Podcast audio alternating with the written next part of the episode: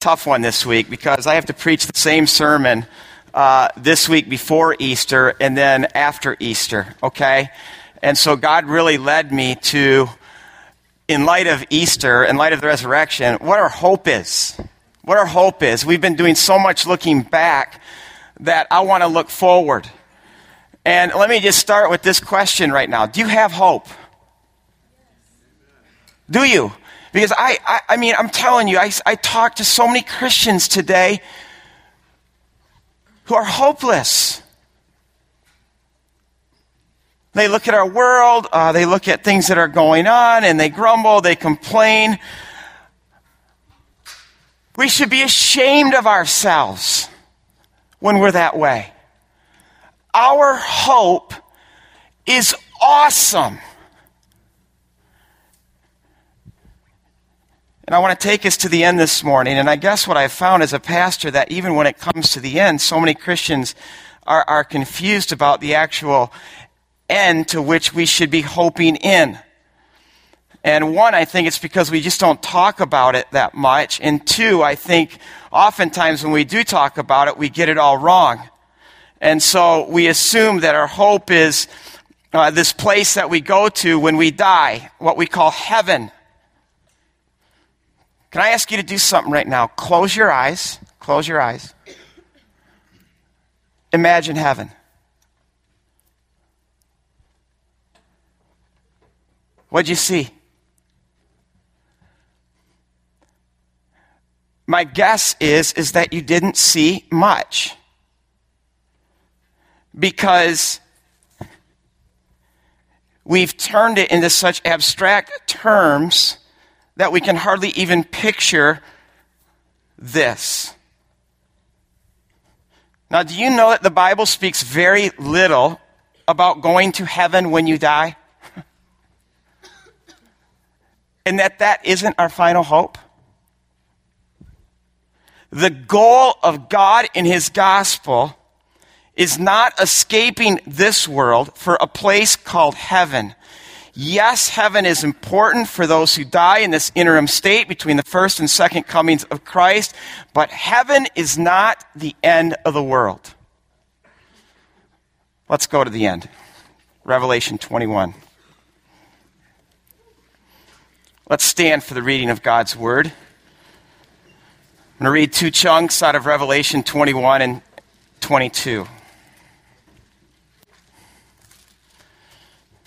We have a great wedding day for which we await. then I saw a new heaven and a new earth. For the first heaven and the first earth had passed away, and there was no longer any sea. And I saw the holy city, the New Jerusalem, coming down out of heaven from God, prepared as a bride, beautifully dressed for her husband. And I heard a loud voice from the throne saying, Look, God's dwelling place is now among the people, and he will dwell with them, and they will be his people and God Himself will be with them and be their God. And He will wipe every tear from their eyes. There will be no more death, or mourning, or crying, or pain, for the old order of things has passed away. And He who is seated on the throne said, I am making everything new. And then He said, Write this down, for these words are trustworthy and true. And he said to me, It is done. I am the Alpha and the Omega, the beginning and the end. To the thirsty, I will give water without cost, and from the spring of the water of life. And then skipping to chapter 22. Then the angel showed me the river of the water of life, as clear as crystal, flowing from the throne of God and of the Lamb down the middle of the great street of the city. On each side of, this, of the river stood the tree of life, bearing 12 crops of fruit, yielding its fruit every month. The leaves of the trees are for the healing of the nations. And no longer will there be any curse. The throne of God and the Lamb will be in the city, and his servants will serve him. And they will see his face and his name will be on their foreheads. There will be no more night. They will not need the light of a lamp or the light of the sun, for the Lord God will give them light, and they will reign forever and ever. Amen. This is God's word. You can be seated.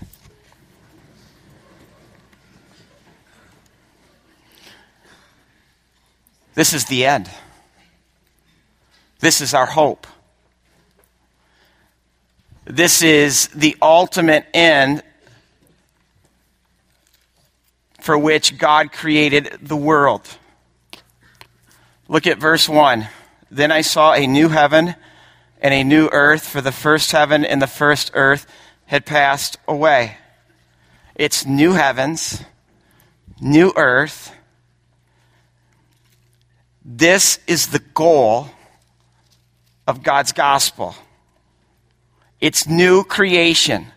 Look at verse 5. God says, Behold, I am making everything new. New. Now, also tucked away in the text, it says that, that the earth is passing away. And I don't want you to be fooled by that. Um, I want you to understand this in its context. It simply means the earth as we know it. I'm standing on what will be one day new earth. Because the Greek language has two words for new. It has the word neos, which means new in terms of time. It means young. It means brand new. Then it has the word kainos, which means new in terms of quality. It means to restore something or to repair something, to take something that is old and to bring it back to its original state. That's the word that's used here. In fact, it's the same in Hebrew in Isaiah 65 verse 7, where two, God says, behold, I'm going to create a new heavens and a new earth. That idea of new there is not something altogether new, but renewed.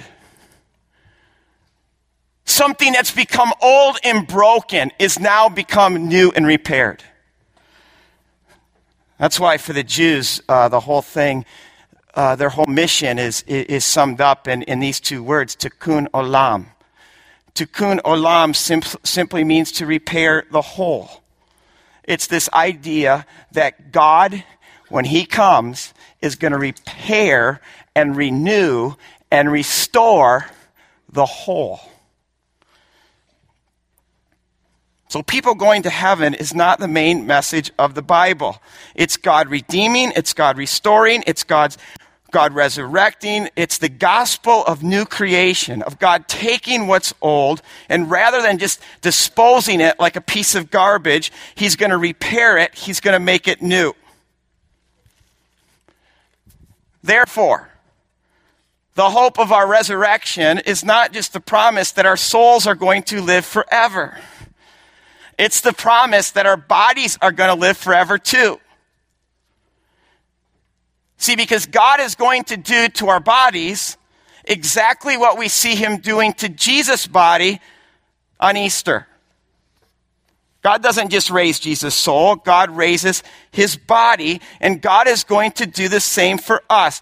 Everything we see God doing in Jesus on Easter, he is one day going to do to us.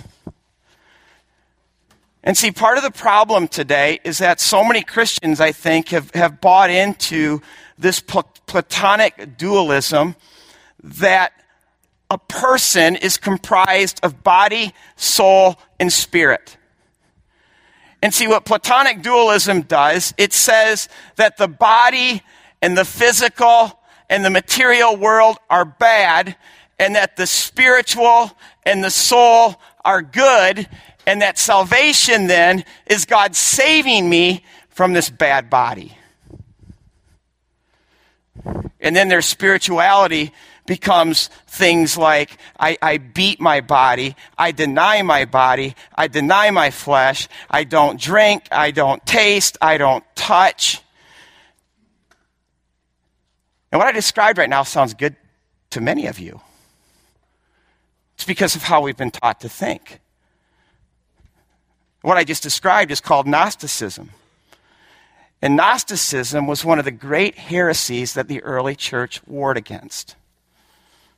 Listen to Colossians, where Paul, you can hear it right here. Paul says, He says, Therefore, do not let anyone judge you by what you eat or by what you drink or with regard to uh, all your religious festivals. He says these are a shadow of the things that are to come. The reality, however, is found in Christ. He says, Therefore, do not let anyone who delights in false humility and the worship of angels disqualify you. Um, skipping down now to verse 28, he says, Since you died with Christ to, to the elemental forces of this world, why, as though you, do you act as if you still belong to the world? Where you submit to its rules. The rules like don't handle, don't taste, do not touch. He says these rules, which have to do with things that are all destined to perish, are based on merely human commands and teachings. He says such regulations indeed have an appearance of wisdom with their self imposed worship, their false humility, and their harsh treatment of the body, but in the end they lacked any value in restraining sensual indulgence. He's taking it on. Who made your body? Who made the material world. God did. And can God make anything that is inherently bad? See, the reason why we feel the badness of our bodies, I mean, mine is breaking down. It's getting old. It's sore all the time when I play sports. My hair is getting gray. I mean, I can feel it. I could list 10 other things too. The reason why is not because physicality in and of itself is bad. It's infected with the curse. Just like everything else, to decay and then to die. But here's the deal. God wants to redeem our bodies. He wants to bring new creation to our bodies because Jesus did not just come to this world as a soul, but he became flesh and blood so he could redeem flesh and blood. And the hope of new creation is that someday those of us who are in Christ are going to be given an incorruptible physicality. That we're going to be what we are right now. I know that sounds a little depressing, but minus all the bad parts. In fact, if we could see your resurrected body and, and, and what it would be, I like how C.S. Lewis puts this. If we could see that right now, we would be tempted to fall on the ground and worship. It will be that glorious, that beautiful, that stunning. Sometimes when someone gets really sick, or aged, we, we, we say something like, you know, they're just a shadow of their former self. And that's what we are right now. We're, we're, we're just a shadow of, our, of, of, of what we will be. Now that I'm um, getting quite a bit older, I know it's a relative term, isn't it? And added to the fact that I was a youth pastor, so I know a lot of people. And a lot of people, especially with means like Facebook, um, I, just get aware of, of when students either get divorced or I, I'm aware of when tragedies happen. And there's one in particular right now, Kara Thulis, who was just a champion of my youth ministry. You know, she's, she's a grown woman, married to a husband, four children, and she's, she's dying of cancer. She's dying. And I'm following this on her Facebook, and even yesterday she took a picture of highlighted in the text uh, the psalm where it says it's just good to be near to the Lord. It is good to be near Him, to take refuge in Him. And uh, I mean, she has the hope, like we all have the hope that someday that body right now that's full of cancer is going to be redeemed and restored and made stunningly glorious. What an awesome hope we have. And see what God is, is, is doing to Jesus on Easter, He's going to do for the whole creation. I mean, this is why Romans 8 says, all creation groans like a woman in childbirth. It's, it's groaning to be set free, to be liberated from this cancer that we call the curse. It too longs to be made new. And here we read in verse 5 where God says, I'm making all things new. Saving souls is not God's final goal. New creation, a new humanity on a repaired earth. Remember Jesus' message? What was it? It's the kingdom of heaven. And see, I think so many just think the kingdom of heaven is, is, is heaven. It's the place where we go when we die. But, but Jesus said, no, the kingdom is here. Jesus is bringing heaven to earth. He is establishing his rule on earth. And the gospels show us what the world looks like when God's king is here on earth and his kingdom is being unleashed. The lame walk, the blind see, the deaf hear, the dead are raised. It's new creation. Heaven is coming to earth. This is why Jesus taught us to pray. May your kingdom come. May your will be done. Where? On earth. As it is in heaven. It's a prayer to God. God, bring heaven to earth because God loves the world. And his kingdom plan is to repair it, to restore it, to make all things new. He is going to bring heaven to earth. And see, Revelation 11 verse 15 says, the kingdom of this world is becoming the kingdom of our Lord and of his Christ. That's where we live right now. We are in the state where creation is not there yet, but it's been infused with new creation. And we're waiting. We're waiting for what? We're waiting for Ephesians 1 verse 10 when, where, where it says all things in heaven and on earth will be brought together under one head, that is Christ. See, heaven one day is going to marry earth like a husband does a wife. They're going to become one. God's space is going to be brought perfectly into our space. Because here's the deal. Ever since Eden was lost, there's been a great divorce, a great divide, a great chasm between heaven and earth, between God's space and our space. It's why we groan right now. It's why creation groans. We've been made for God. This world's been made for God.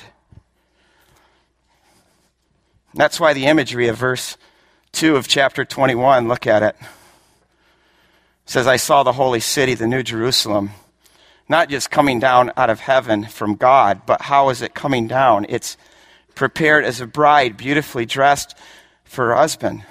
Do you realize the end of the world will be a wedding day? Heaven and earth are going to marry and they're going to once again be one. And see, what we're really talking about is a return to the beginning because it's a return to the Garden of Eden. You have the tree of life here. You have a river flowing out of it, just like in Eden, except this time, instead of it being a garden, it's going to be this glorious city. It's going to be stunning. It's going to be glorious. It's going to be beautiful. It's going to be physical. It's going to be material, but it's more than bricks and mortar. The city of God. Thank people a stunning, glorious, beautiful people without stain, blemish, or defect. Now, what's this going to be like? I want us to know some things. I want us to, to, to, when we close our eyes, to literally be able to imagine some things because the text gives us some specific things that describe this awesome reality for which we hope. I'm going to give you four things the first feature of our hope.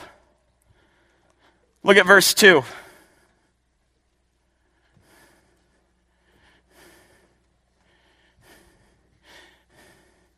Come on, verse 1. Sorry about that. Um, it says, And I saw the new heavens and the new earth, for the first heaven and the first earth had passed away. Now listen to this, and there was no longer any sea. no sea. Does that depress you who fish? or like to swim or like to boat. That's not what it's talking about. There'll be lakes, there'll be ponds. I mean, we, we'll even have the river. This is tapping into the vi- biblical view of the world. The sea is a metaphor in the Bible for what? Chaos, the abyss. It's the home, the sea is the home to Satan and all his minions. The, the dragon lives in the sea, the beast lives in the sea. They always come out of the sea. The sea is their space. Jesus drove the legion of demons where? Into the sea. Luke's gospel actually says into the abyss. Pharaoh's army, which is more than an army, representing the spiritual forces opposing God, where they drowned in? The sea. The absence of the sea simply means this. No more Satan, no more beast, no more dragon, no more of his minions. And the people who are saying amen right now are the people who understand the devastation that Satan and his minions just they, they they're here right now. They hate the image of God that's, that's stamped in you. They want to destroy it. Satan roams like a roaring lion, says the Bible, seeking to devour and to destroy you, us. I think it's going to be hard for us to imagine what this hope is on this side of it. Just what a world with, with no Satan and no serpent and, and no beast and no dragon constantly just doing what they do. The second feature. Now skip over to t- chapter 22, verse 3. It says, No longer will there be any curse. What's the curse? Well, let me just help you visualize this. Just got back from Africa. It's so crazy to talk to this person and this person and, and to touch this person, to hug this person with AIDS. And see what AIDS is to the body, or maybe something more relevant to us, what, what, what cancer is to the human body, the curse is to this world. And it entered this world when Adam and Eve rebelled against God. At that moment, not only did this great divorce occur, not only were Adam and Eve kicked out of the garden, but the whole world was infected with the cancer of sin. In fact, scientists talk about an old earth. And I personally don't buy into that because I think the moment when the curse infected the wor- world, every last inch of God's good creation was infected with this deadly cancer, resulting in the world getting very old very fast.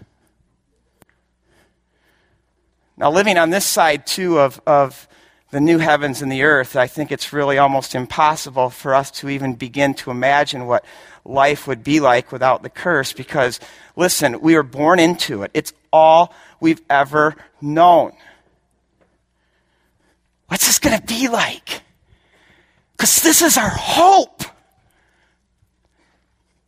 Well, look at verse 4. I think 4 fleshes this out. He will wipe every tear from their eyes. There will be no more death or mourning or crying or pain for the old order of things has passed away.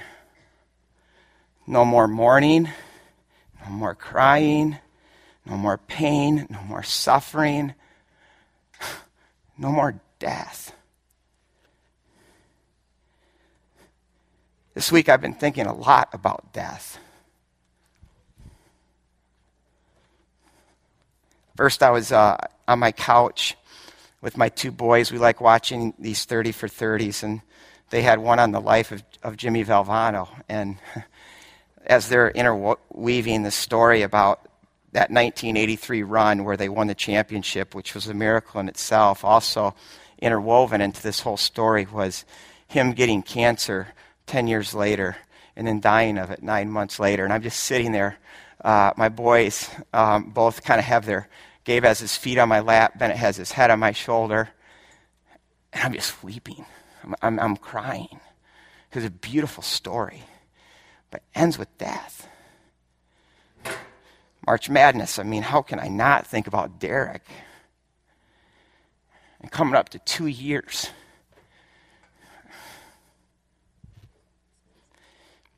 Here's the greatness of God's gospel. We get to look at the cross. Because what must have appeared to Jesus' followers as the worst, the darkest, most hellish moment ever, what's it turned into? A resurrection and the tables are completely turned. I mean, the most ugly reality becomes the most beautiful thing. The darkest becomes the brightest. The, the lowest becomes the highest. The most devastating defeat becomes the ultimate victory. And so it's going to be with all of our crosses, all of our hurts, all of our sufferings. They're, tur- they're going to be turned into a resurrection. It's not like God's going to just kind of like snap his fingers and, and, and make that all go away as if it had never happened. It, it, it's going to be better than that.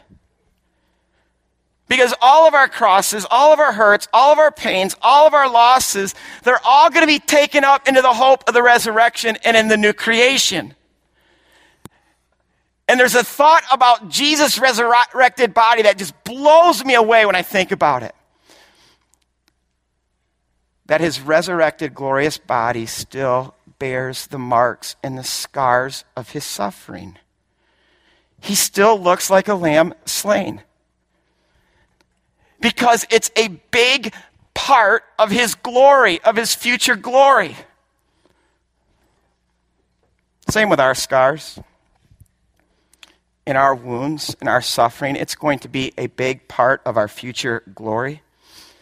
Because what God is going to do is He's going to take all of this and, and make us into something greater than if it had never happened. And I'll even add our failures to that and our mistakes and the way that we've hurt other people. Every tear will be turned into a diamond into your life. Every hurt will be spun into gold. And here's the deal. We're not talking about something that's just future. We are getting a taste of it right now. I mean, don't you see how your suffering and your wounds and your weaknesses and your hurts, that when you bring them to God and, and you trust Him in the midst of it, how He's working these things out in your life, not to make you less than, but to make you more than and to make you glorious?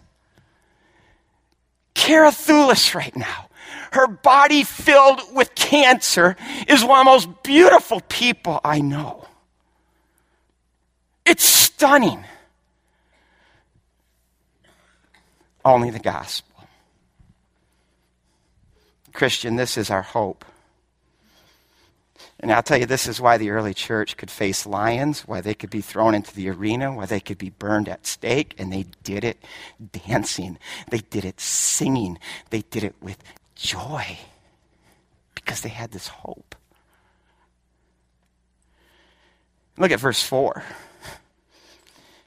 God will wipe every tear from our eyes. I mean, I, I, I, don't even know how to convey this. I, I, I know that Psalm 58 verse, or Psalm 56 verse 8 says, You, O Lord, you, you collect my tears in a bottle. And this whole idea comes right out of that culture because at, at all funerals there would be a, a, a, tear bottle that would be passed around, and, and each person would put one of their tears in that bottle, and then it would given, be given to the one who, who had lost that person.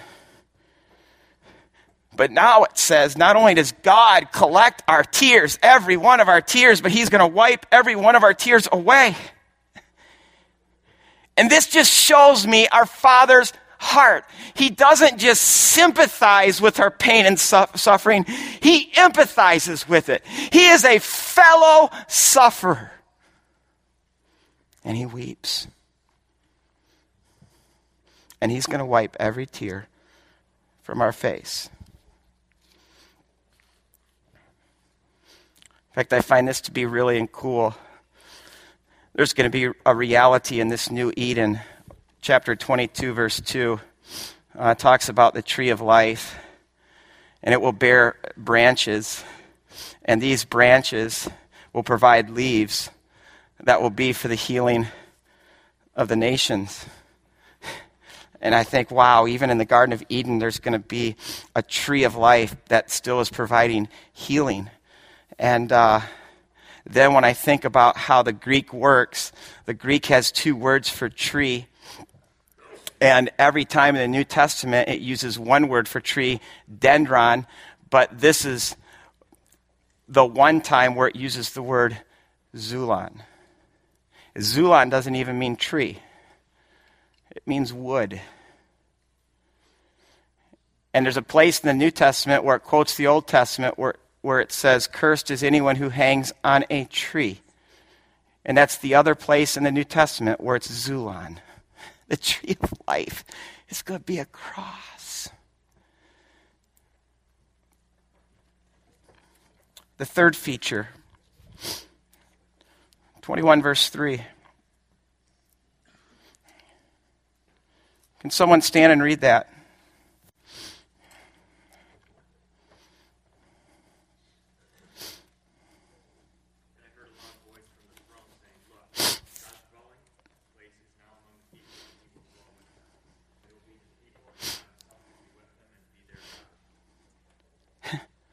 His dwelling, his, his, his Shekinah.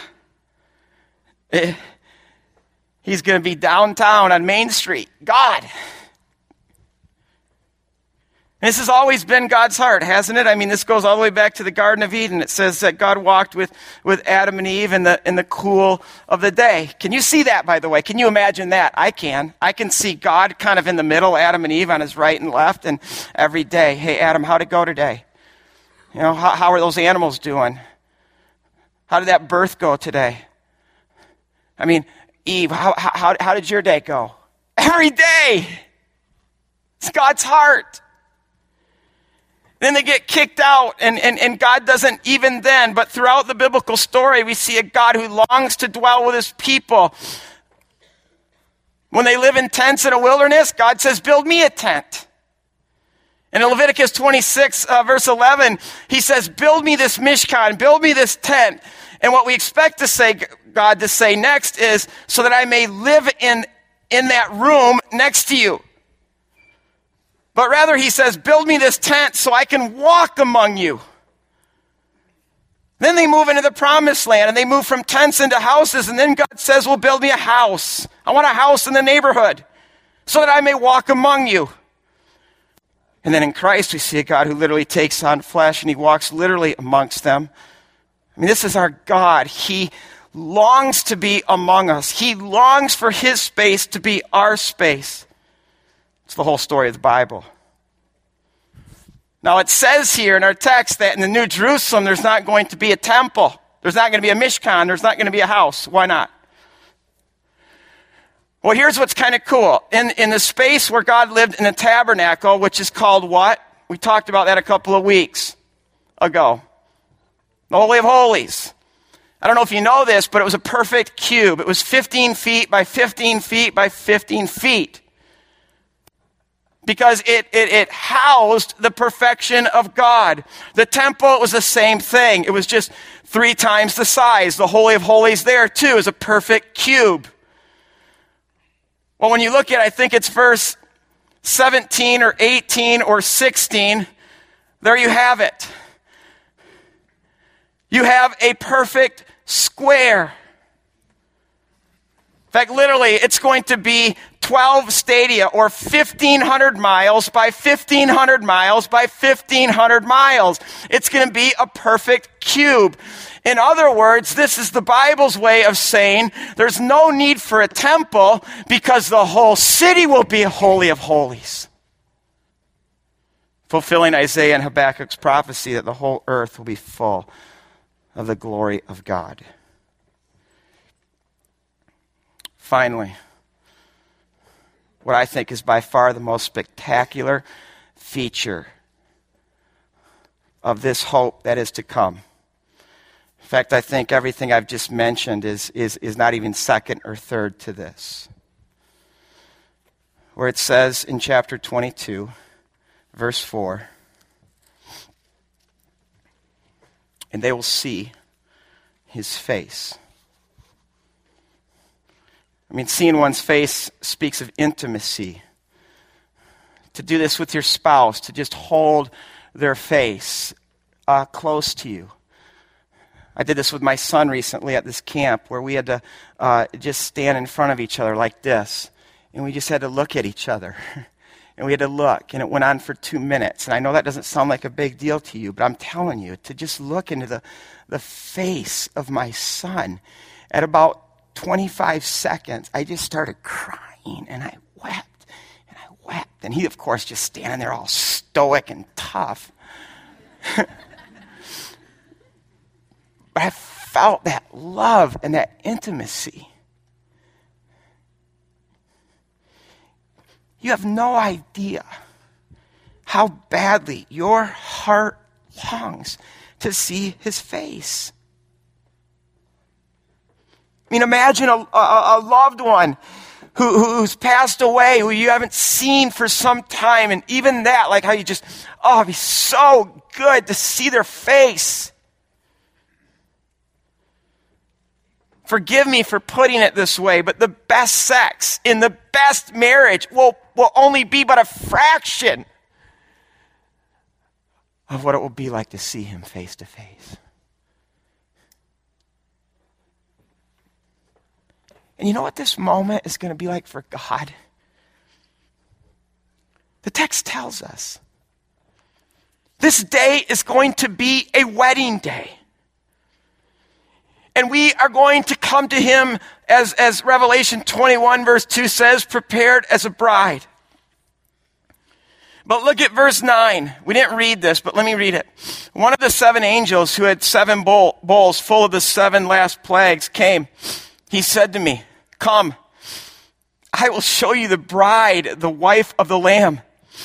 And he carried me away in the spirit to a mountain great and high, and he showed me the holy city, the new Jerusalem, the bride of Christ, coming down out of heaven from God.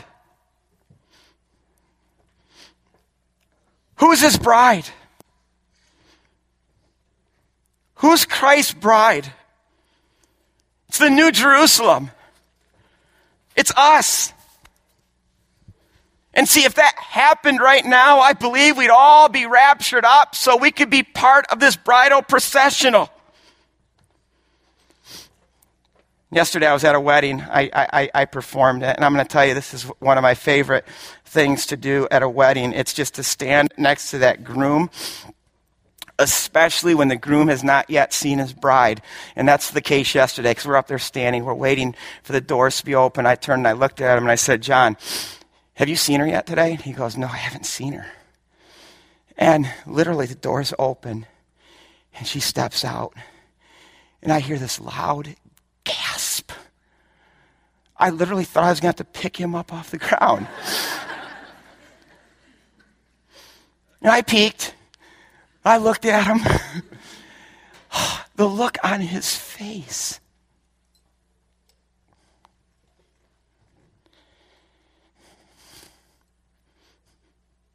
When we come down that aisle prepared,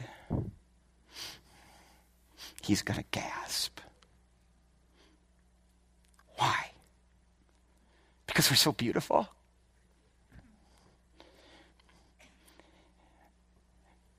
Why does the text refer to Jesus?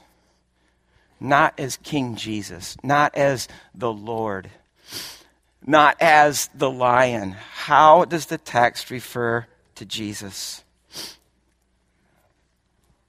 The lamb. See, the lamb reminds us of why we are beautiful. We've been washed. We've been cleansed. We've been made glorious through the blood of the Lamb. I promise you, on this day, we will look stunning.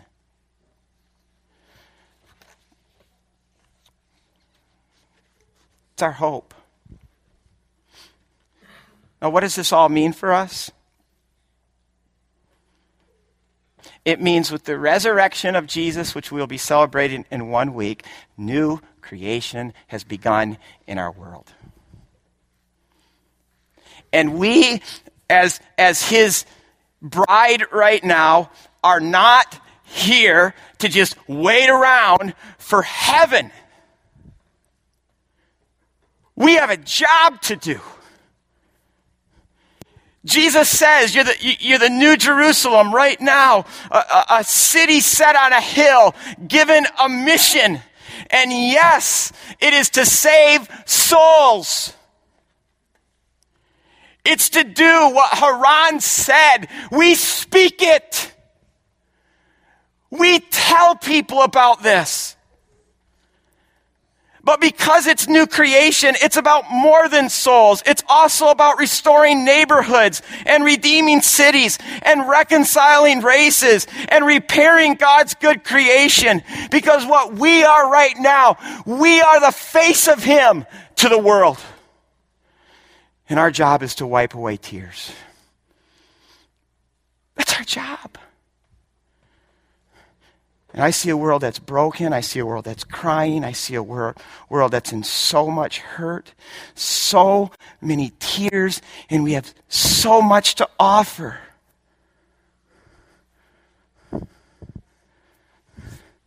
Now, who gets this future? Who gets it? The really good ones? No, there's really one description of the people who will be part of Christ's bride on the last day. And before I read this verse, can I just ask, do you want to be there? Does your heart long for this? Look at verse 17. The Spirit and the bride say, Come. And let the one who hears say, Come. Let the one who is thirsty come. Let the one who desires to take the free gift of the water of life come. It's not for the proud, it's not for the self sufficient, it's not for the self righteous. It's for thirsty, thirsty people.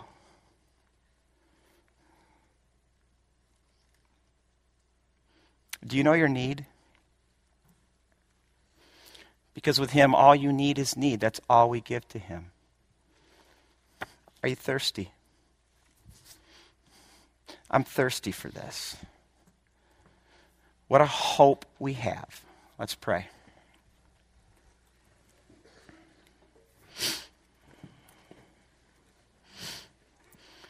God, we know that you're